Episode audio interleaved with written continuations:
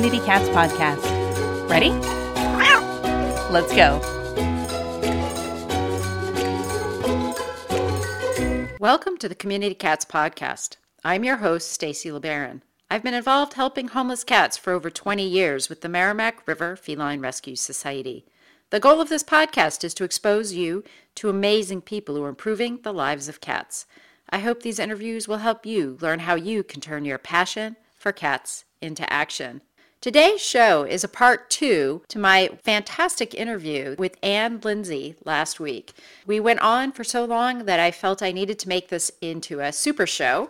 And I hope you will tune in today and enjoy listening to some of the great conversation we have. We cover compassion fatigue, talk more about how to start a coalition, some of the challenges with regards to building a coalition. So please enjoy part two with my show with Anne Lindsay, who's president of the Massachusetts Animal Coalition. And thanks again for tuning in to the Community Cats Podcast. As we're talking here about looking back over the history of of MAC um, and all that has been done, would you be able to point to uh, a greatest achievement? And also, what has been your greatest challenge?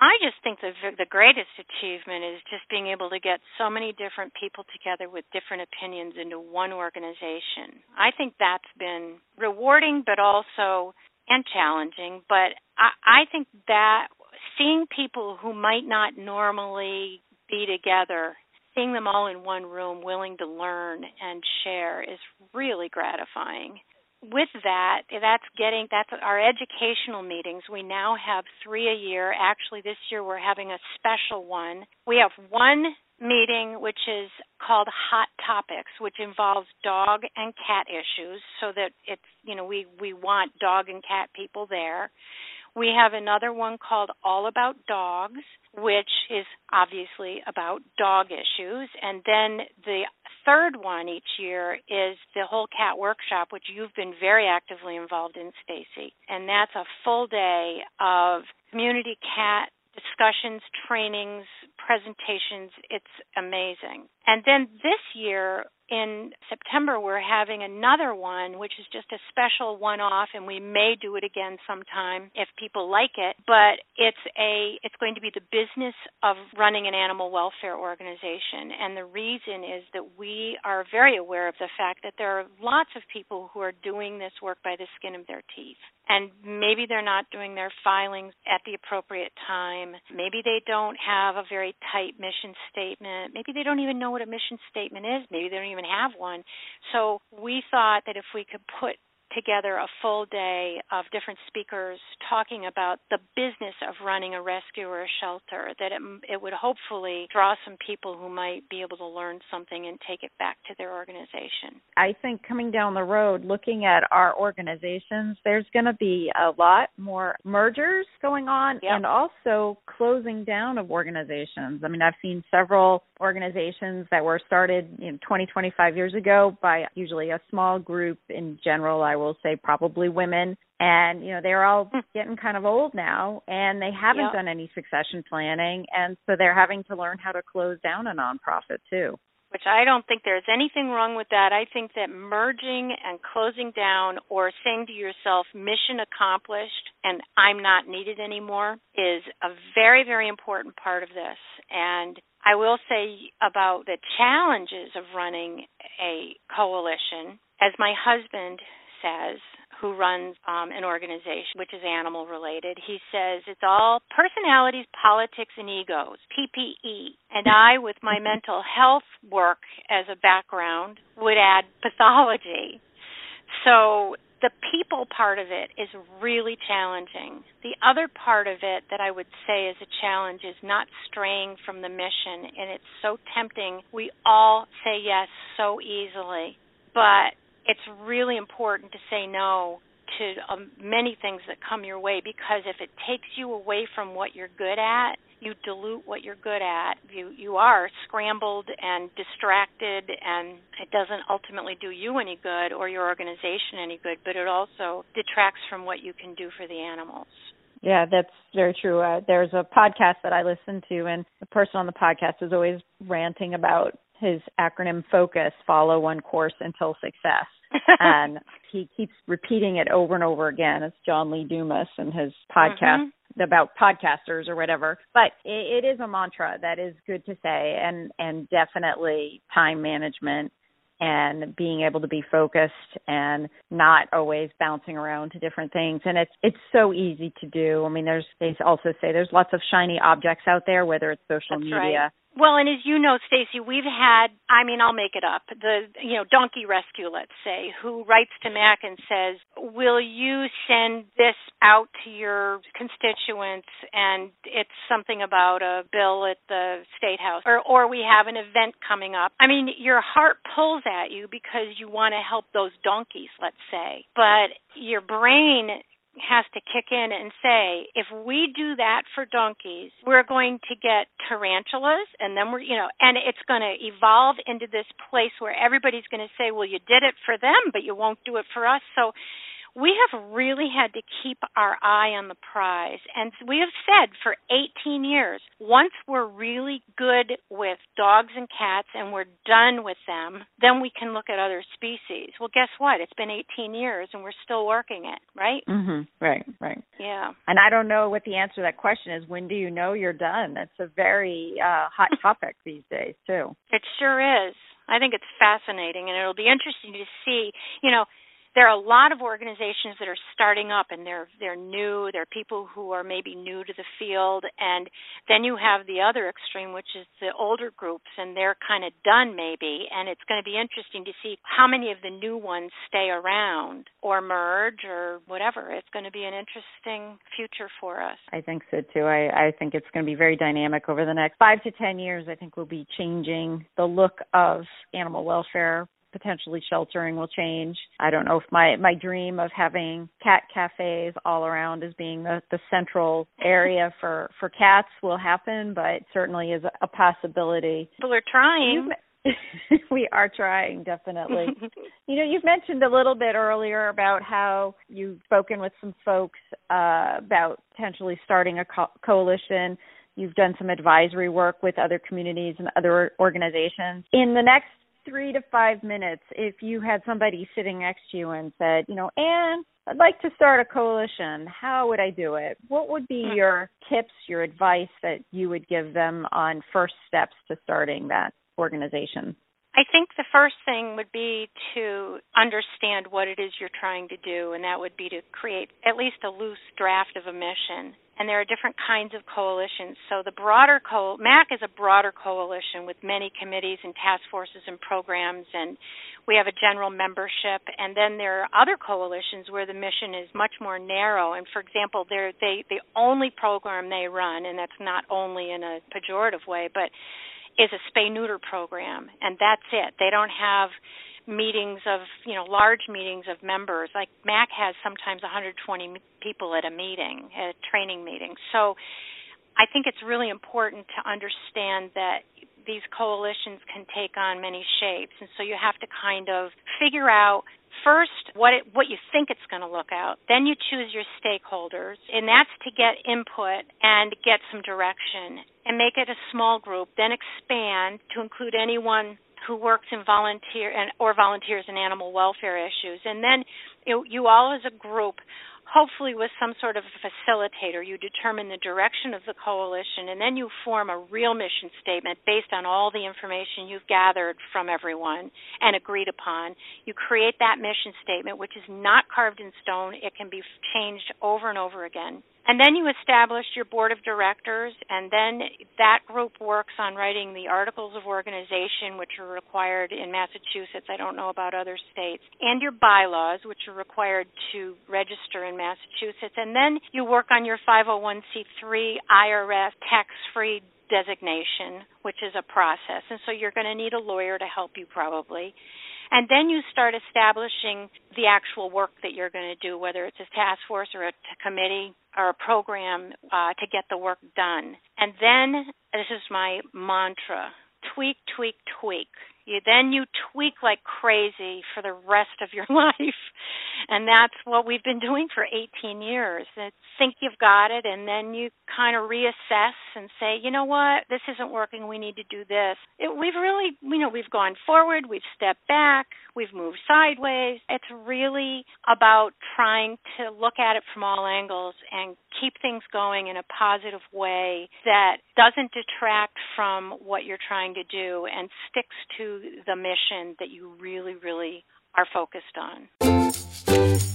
We're proud to be an affiliate of Space Kitty Express, makers of handmade, refillable catnip alternative cat toys. Think valerian, silver vine, honeysuckle, etc. for the discerning cat who wants to try something new or doesn't respond to catnip. You can even get 10% off your purchase at Space Kitty Express by using the code CommunityCats at checkout. Help your kitty blast off today with some new toys from www.spacekittyexpress.com.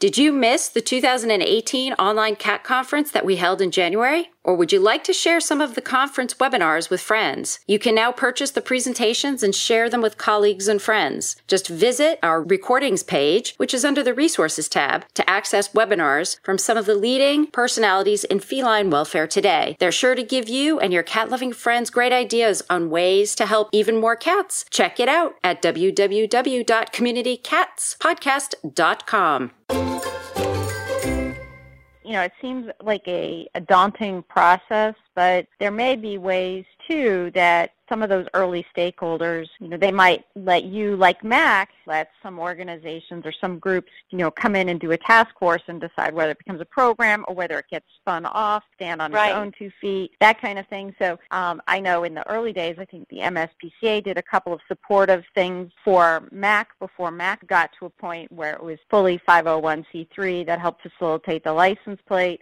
So there were certain relationships that you can have with a, a nonprofit that's already established that might help make those early days a little bit easier.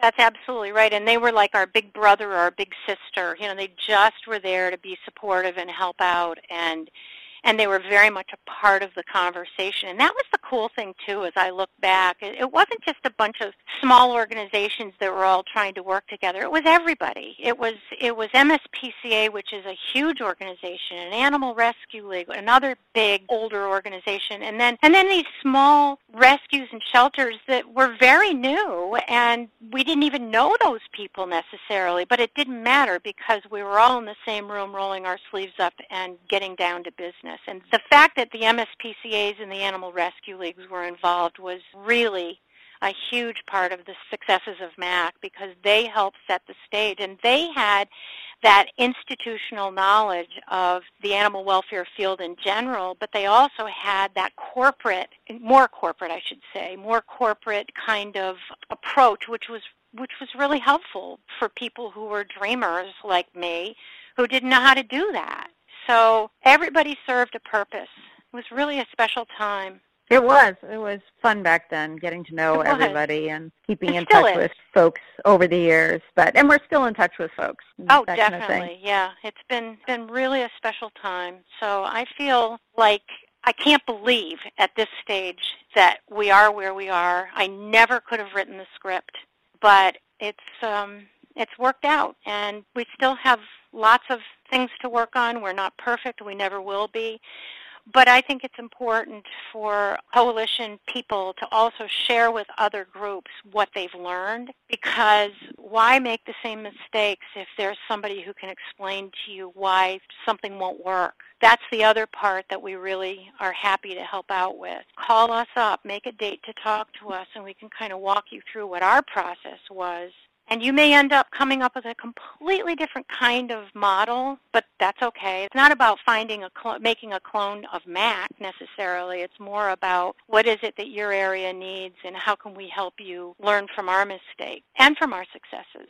One thing that over the last 18 years that I know has become an incredibly important topic for you personally has been the uh, topic of compassion fatigue. Would you like to mm-hmm. share with our listeners a little bit about what your area of interest is in that topic? I went back to school to get my master's in counseling psychology. Uh, I think I graduated in 2010. I forget exactly. But I went back because I was watching the people who were doing this work.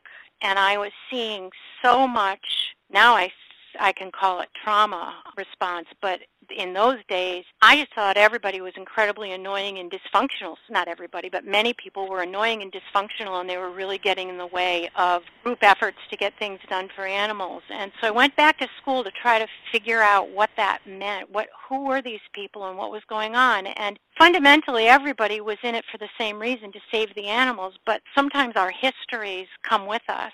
And if we have any kind of a background that was difficult, traumatic, shame-based, we might be people who maybe don't work so well in a group um, and maybe aren't as helpful to animals as we might want to be. And so I went back to school to try to understand what was going on so that I could hopefully come back into the animal welfare world with better knowledge and better appreciation and ultimately more compassion for the people who we might call, quote, difficult people they're difficult because they're struggling with their own personal things in many cases. And it really helped me to understand that.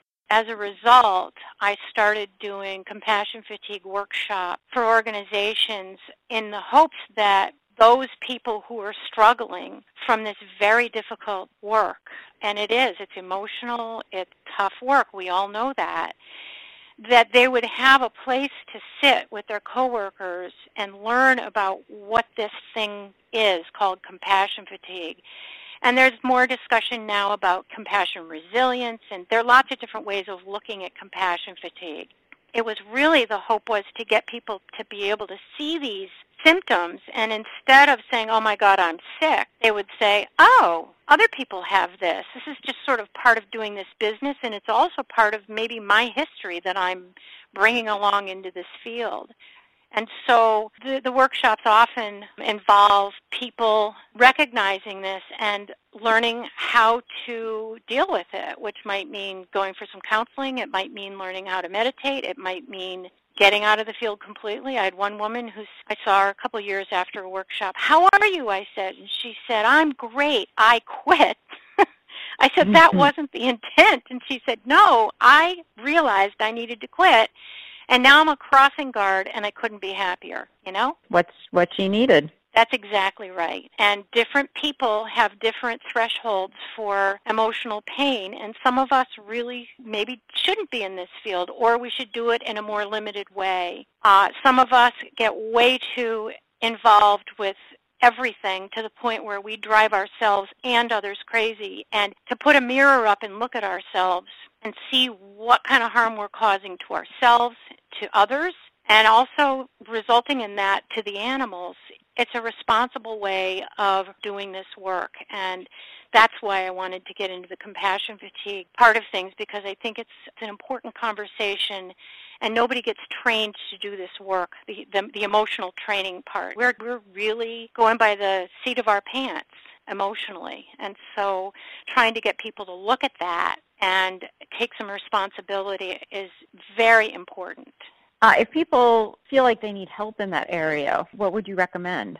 I would recommend first trying to have a conversation, whether it's mediated or not, or facilitated or not, with your coworkers, because it's important to name it. It's also important to see if the stresses are affecting everyone or if it's just one or two people. And a lot of times there is the institutional stress that can factor into the emotional stress of doing the work and can add to it.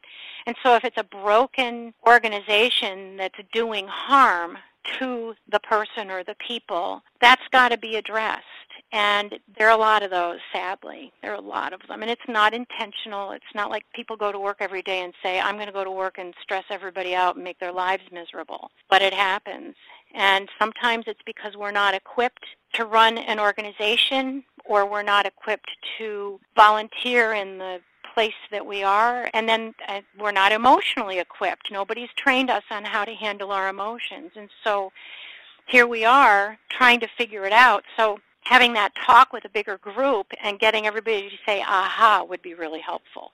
And then once it's acknowledged, then figuring out how, what do you do? And it would probably be best to hire some sort of a mental health, probably a social worker, to come in and help. But I would advise that it be a social worker who understands the animal welfare world because a very nice, well-meaning therapist coming in and saying something like, well, why don't you just take a walk at lunchtime is not helpful. And I've heard that one. The other thing is to to take time off, lessen your time at the shelter, to give yourself some breathing room, to get your own private mental health counseling, maybe to go in, to an AA meeting or an Al Anon meeting if you have issues with any kind of substance abuse yourself or with your family, and self-care, taking care of yourself, making sure that you eat right, making sure that you exercise, making sure that you clear your brain so you're not carrying this stuff around and also recognizing that the system is broken and that doesn't mean you have to, to be broken as well. And so you can be a healthy animal caregiver, but it takes a lot of work. Those are all great suggestions. And that being early fall, this is a time of year when many of us that are in this business, the, the summer has worn us out. And so it's yeah. good, good, oh, good yes. to, to take a step back and try and evaluate how things have been going. And like you, I would say breathe. Make sure you breathe because it makes the world a very different place. It sure does. And that perspective. And I think the other thing I would say, at least in New England and other parts of the country, when you look at where we are now with euthanasia rates, with all sorts of things, with the, the, the, developed programs we have for animals. When you compare how we are today in 2018 with 25 years ago and the wholesale euthanasia of animals in animal shelters, which I know happens still in parts of this country, but if you're fortunate enough to live in a place like Massachusetts, it's quite encouraging and it is profound what has been accomplished for animals. So the message is it can be done. And when I sit now and look back on 25 years ago, I just can't believe the difference. And I think that is a beacon of light for those who are really suffering and struggling in communities where things aren't great for animals. There is a way to fix it, and it takes a long time, and it takes smart strategic thinking, and it takes lots of emotional investment, but there are models out there for how it's been done. And I would say that you're not alone, and that there are people who have done this work and who have formed coalitions and who have gotten some of this done and maybe maybe you could learn from it. So Anne, if folks are interested in finding out more about MAC or reaching out to you with a question, how would they find you? Probably the best thing would be the website, which is Mass Animal Coalition, M-A-S-S, animalcoalition.org. In closing, is there anything else you'd like to share with our listeners today? I feel like we've covered a lot. I think, as we've said, this is difficult emotional work, and working together helps the humans and the animals. Working alone is isolating, it is lonely, and you can't get as much done as an individual as you can as a group of people. And I would also say that reaching out and asking questions, asking us for some of our stuff would be a step, and we're more than happy to share what we've learned. And what an incredibly powerful conversation that we've had today. I really appreciate all that you have done for the cats and dogs and now bunny rabbits. And I know you care about all the other animals that are out there. So thank you for everything that you have done for animals over all the years. And I want to thank you especially for agreeing to be a guest on my show. It's been great to catch up with you and to hear about the work of MAC and the work that you've done with compassion fatigue. It's all incredibly deep and powerful, and you've created the MAC magic. And I want to thank you again for that. Thank you for listening to Community Cats podcast. I would really appreciate it if you would go to iTunes, leave a review of the show. It will help spread the word to help more community cats.